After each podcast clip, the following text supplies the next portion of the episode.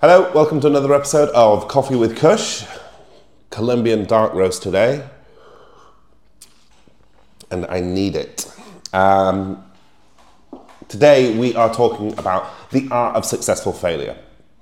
Uh, it's a, co- a topic that's like really close to my heart. It's something that um, I see so often in organizations and, I, and individuals as well. It kind of limits people's growth. It really limits their own ability to move forward. And so much of it is up here.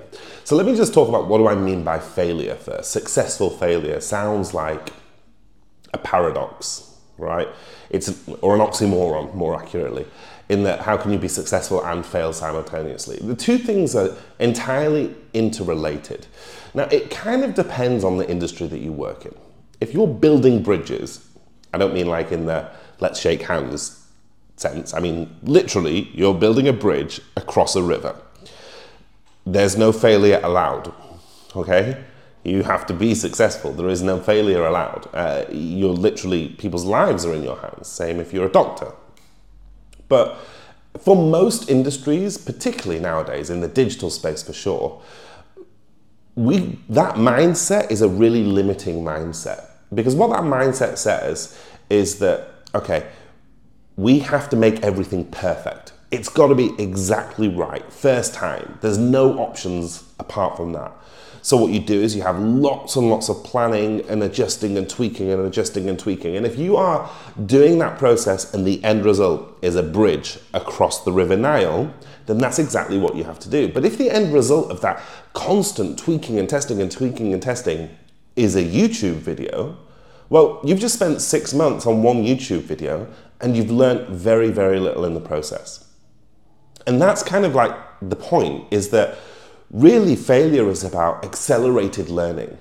Yeah? Now, when I say failure, what I mean is that you deliberately do something knowing that you don't know the end result, but only to get the data to learn more. And it's a cycle. So you have an idea, you you know, wireframe the idea, you create the idea, you expect a certain result, you release the idea, you see the result and analyze their data, and then you do that circle, that cycle over and over and over again. And if you are able to do that efficiently and quickly, then you're going to learn so much as an individual, yes, but as an organization even more. And that's something that we've like really incorporated into um, Cush Digital. So in Cush Digital, we have like an experiments board, we've got a culture of successful failure. It is a culture whereby you are, it's not just that you're encouraged to experiment, it is like expected, it is mandatory that you will actually try something new and as often as possible but not just randomly. You get the idea, you wireframe it, you uh, create it, you expect a result, you release it and see the results, and then you go through that process over and over again, and you share the data internally. So, successful failure in that sense is really, really important because, frankly, the faster you can go through those cycles, the more that you learn. The more that you learn, the more market share you'll get, the quicker you'll grow, and on and on and on. So, why is it that people really struggle with this mindset? I think a lot of it comes back down to school. In school, you know, basically we are taught to be engineers, right? We're taught to be scientists, whereby failure is not an option, doctors, whereby failure isn't an option. We are trained to be good employees who are diligent and only do the thing that's in front of us. And therein lies, I think, the an, a major issue in global education systems. There are specific education systems which um, have made a shift over the last 20 years, but generally speaking, you know, I was educated in the UK and it was absolutely true there. Certainly it was true in Sudan as well, where uh, I'm from. And, you know, um, the, the reality is that we're trained to be good employees. If we get something wrong, we're chastised. And if we get something right, then that's the expectation, so nothing happens. There's no reward. Or, or worse still, now there's a reward for everyone, which means there's also no reward. So, you know, I think that the education system has a lot to play in our own psychology because we essentially know that the cost of failure is high and the cost of success and the benefit of success is low. So the actual like if you were to game theory this out, the actual best answer is to do nothing. Yeah, in that kind of a scenario. I think education plays a, a, big part in that. Obviously, home life plays a big part in that. But ultimately, what we want to get to is you can all you can undo all of that stuff. You know, your history doesn't define your future. You can just rewire. You can recode what's going on in your brain, and a lot of times, just awareness alone is enough to rewire the thinking in your brain. And so that's what this podcast is really about. It's about making you aware if you have some of these habits, how you can sort of overcome them and how you can create uh, a different a different approach to um, to to your business, to your work life, to your career. And actually, when I learned this, I mean, it accelerated my career like massively, so quickly. Um, and I think one large part that I had to overcome was disappointing people. I think it was really important. I'm going to get into that. I'm going to have some coffee first. So, what I mean by disappointing people is doing something wrong and my boss not being happy. That was always something that really held me back. It really made me want to be sure that I was doing the right thing every time. Eventually, what I learned is that um, most of my bosses, I mean, I always worked in the digital space, which was always very helpful. Most of my bosses cared more about the effort. Yeah. So what I learned is that actually, if I did 100 things and 10 of them were great and 90 of them sucked, they really only focus on the 10 that were great. And so it became a case of, right, how can I cycle? How can I scale quicker? And I did have very deliberate conversations with some of my bosses. I remember one, one of my bosses at lastminute.com where I sat down and had, because I was taking a long time on a very specific task because I wanted it to be perfect. It was very early in my career. And uh, he kept saying, like, why is it taking so long? I was like, well, because I want to do this and I want to do that, I want to do this. And um, in the end, he said, well, you just do it and then we'll iterate. It's easier to iterate on something that exists than to create something that doesn't. So, create, then iterate. And so that kind of stuck with me. And I think those early lessons really helped me sort of build this concept of successful failure. It's of course it's not my concept. Zuckerberg said, you know, um, fail fast, learn fast, and essentially that's the same thing. That's what, exactly what I'm saying.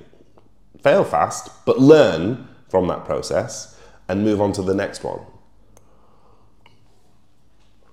While we're on the topic of Zuckerberg, have you noticed how most super successful leaders are not particularly charismatic or highly emotional?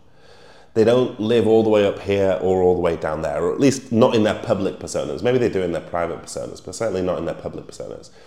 Zuck, um, Elon Musk, um, uh, Bezos, most of them sit in the middle. Bill Gates, they sit right there in the middle uh, in their public personas. There are some notable exceptions, uh, you know, uh, the late Steve Jobs, of course, but for the most part, they sit there, and I think that really helps them with this mentality of fail fast, learn fast, because they don't get overly emotional when they're failing, and they don't get overly emotional when they're successful.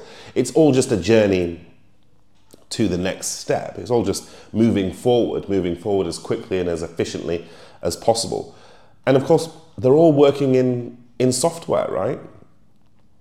You know, I, I guess Elon Musk is slightly different because of the, you know, the, the, the, various industries that he's in. But even when, um, when his rockets explode and you sit there and you're like, oh my God, he must be gutted. And you, you see an interview and he goes, yeah, yeah, it's expected to explode. If it didn't explode, it would be weird. It's like, yeah, so he's literally embraced this concept. He is uh, like a founding father, if you like, of this concept of successful failure. It is okay to fail as long as you're learning from that and you're moving to the next step. As a leader, the most important element in successful failure is um, creating a safe space. So, my boss at lastminute.com, shout out Ned, he um, he did exactly that. He created a safe space for me. He created a place where it was okay for me to not be perfect, uh, as long as I was moving fast and in the right, nominally in the right direction. And creating that safe space is really, really important, and sometimes can be difficult. How it really looks in terms of tangible things that you can do as a leader is uh, you really encourage or even mandate people to take risks. And then you celebrate successes, of course, but more importantly, you celebrate the failures publicly. You celebrate the effort. You celebrate the effort to do that. If anyone watches football or soccer for our US listeners, particularly in the UK, very specifically in the UK, you see it a lot in Italy as well. You're watching football, and if you don't understand what's happening in football, if you're just watching the game, then someone will kick the ball backwards, and suddenly you'll hear the crowd cheer, and you won't understand what's going on. But as people who know what football is, what the crowd has seen is they've seen someone chase back the length of the field in order to push the opponent back to their goalkeeper. And so the effort itself is rewarded with the cheer. And of course, that brings in more cheers. And so it, it sort of brings everyone around them to push more effort in. You see it again, I'm going to carry on with the football analogy. Like, you'll see someone put in a really strong tackle in the middle of the field, no end of the goal, doesn't stop or save anything. But the crowd will go wild. They'll be like really applauding the effort. Yeah? And so every other player will get that energy and move forward and push harder and tackle harder. That's what you've got to do as a leader. Applaud the effort, celebrate the effort, regardless of whether it's successful or, or, or not um, you just applaud and, and, and celebrate the effort. And that will help create this culture of moving fast, trying new things, uh, and, and most importantly, creating a safe space. I remember in 2012, Google did, um, uh, they had a study. What was it? Project um, Greek philosopher, uh, Aristotle. Project Aristotle, it was called. So this one thing Google defined as the difference between high performing teams and individuals and low performing teams and individuals. And they did it through Project Aristotle. They were deliberately looking to find high performing teams and individuals. And what they found was that the highest performing teams that were rated highest by executives and managers were those who had the safest work environments. Safety doesn't refer to health and safety, like are they comfortable in their chair or, or, or anything. It refers to how free are they to experiment and express themselves.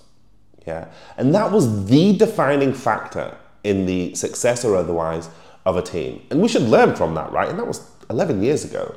And it's so strange to me to see so many companies sticking to these, in the digital space in particular, sticking to the mentality of, um, of you know we're building bridges and so we can't fail and any failure is a problem. It, and and what that does as well is it can create if you have like machiavellian people in your organization it can create an environment where people are deliberately looking to find problems right?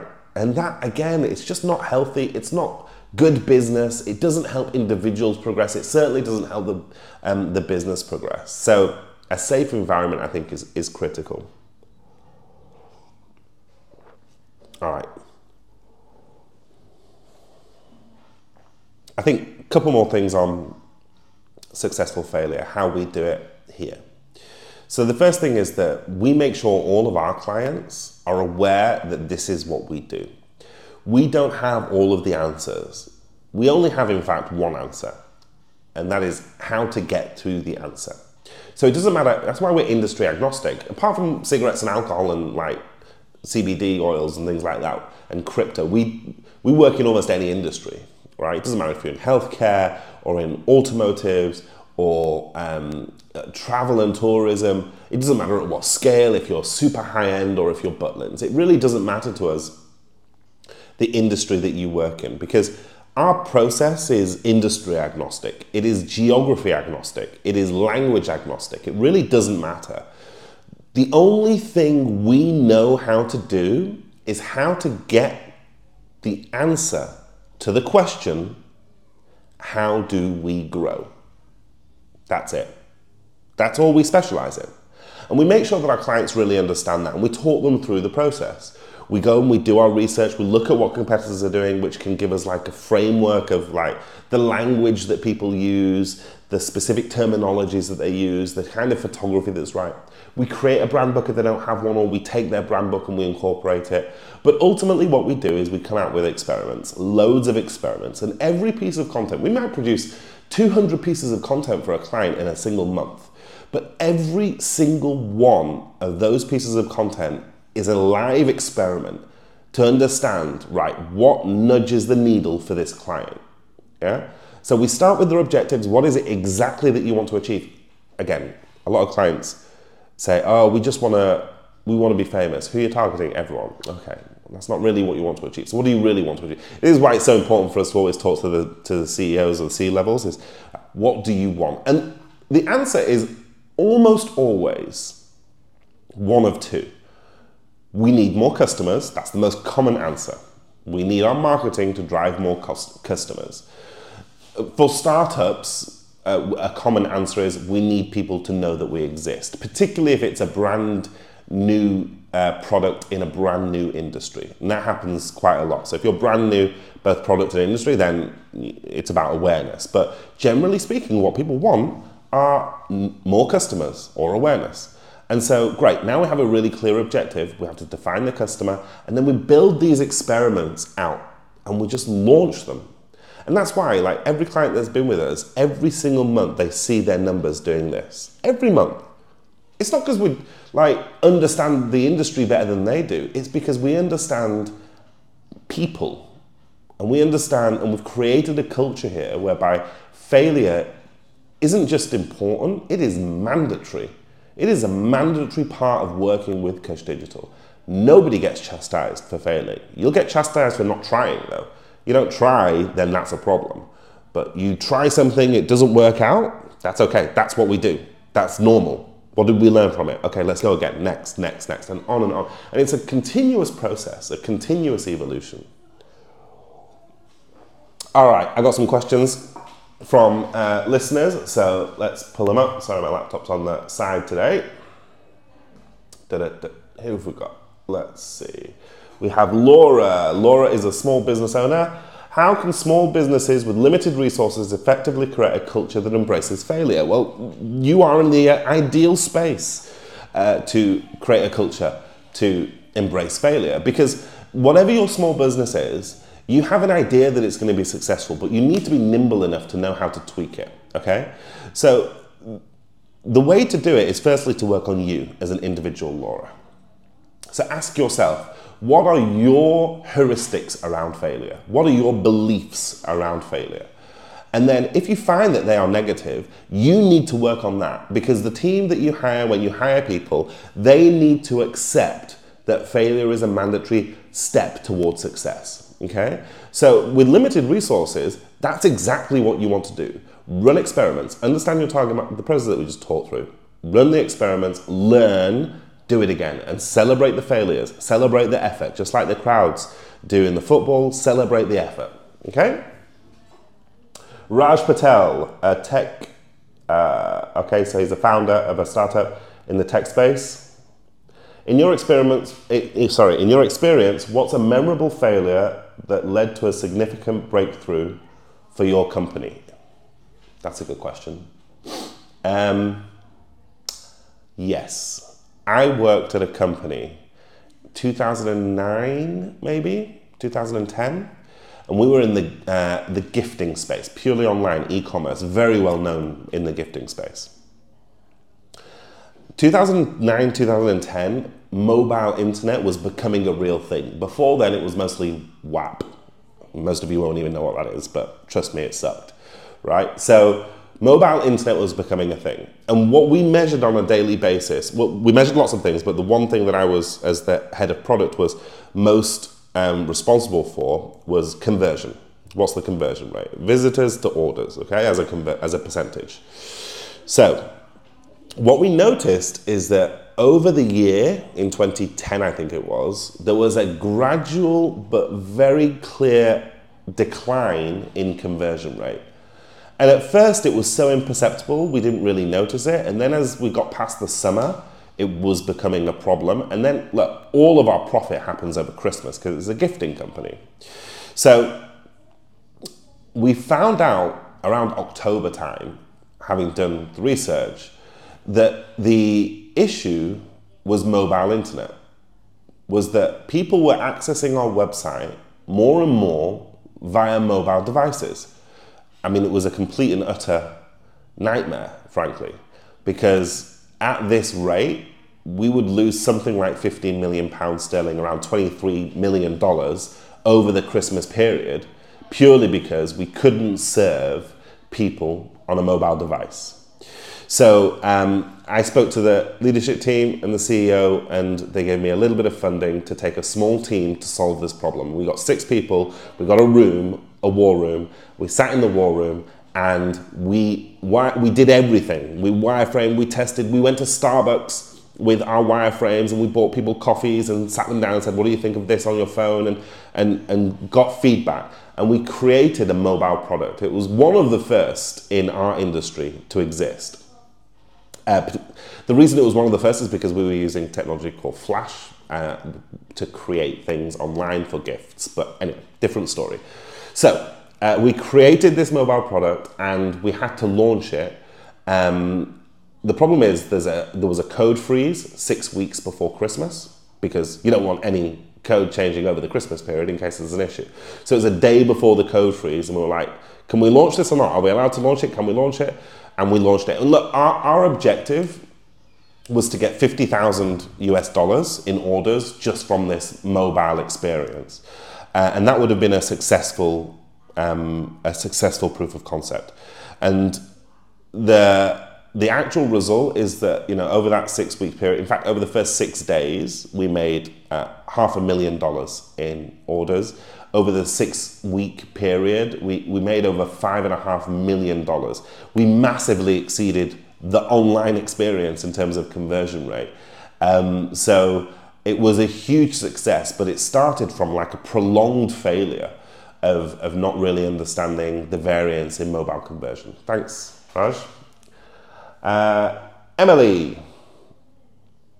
Let's just do two more, okay? So, Emily, how do you differentiate between a productive failure and a failure due to uh, negligence or poor planning? Right, this is a really good question. People ask me this a lot. What's the difference between just being crap and having a good failure? I think this comes down to um, hiring culture. Who do you hire and how do you hire them? I think it's really important. So what you really want to do is, what we want to do is we want to hire people who are instinctively cautious. They are instinctively very diligent, okay? And that failure to them is a problem. Because it's a lot easier to train somebody like that to accept failure as a natural part of the process than it is to train somebody who is laissez faire and get them to be uh, to fail, but to fail without mistakes. Okay? And there is a difference between making a mistake and, and, and a failure. These two things are, are different. So I think it comes down to hiring culture. The main difference between the two is that negligence and neglect are part of listen that, that happens too nobody is perfect and there's no point in chastising people for for small things unless it becomes uh, something that's recurring, a, a, recurring issue. But for individual mistakes, everybody makes them. I've probably made 20 in this podcast alone, but that's a normal thing. The difference between like a mistake and a failure is that the failure is expected and planned for. Yeah? Whereas mistakes are not expected and happen randomly. And so I think that's kind of the main difference. All right, I'm going to do one more. Uh, Marcus, who is team lead in a marketing agency, um, can you share a strategy for maintaining team morale and motivation even after a significant failure? Yes. Marcus, I think what's really important uh, for leaders like you is to keep everything in perspective for you and for the team. And I'm fortunate enough to be able to use perspective a lot. Because, you know, for people who know our history, we were based in Sudan and there was a war right in front of the office and we had to leave Sudan. And so that brings perspective into very crystal clear focus. Very suddenly, all the small things don't matter anymore. And I think that regardless of how significant the failure is, unless it actually kills the business, it, you can always come back from it. And frankly, even if it does kill the business, you can come back from that too as an individual. And I think that's the most important thing is to give people perspective. Give them the perspective that these things do happen. We're going to learn from it, but it isn't the end of the world. It never is. It's never the end of the world, right? So I think that you know keeping perspective and as a leader showing that sort of calm and logical approach and giving people the space. Sometimes if it's a really big disaster and you lose a client or as a result there's some grieving that happens in the agency world, but I know that, right? So you got to give them the space to have that grieving first, not just attack it straight away on the day. But then after that, spend the time with people to give them perspective. Look, we lost one client, we gained 18 over the last 12 months. You know, I mean, it's not a big deal. These things happen, right? So, yeah, give people perspective. All right. So, I hope you enjoyed uh, this episode. And uh, if you do, please make sure to share it and like it. And if you see little clippets on TikTok, go and listen to the whole thing. Um, and I'll be back again soon with the next episode of uh, Coffee with Cush.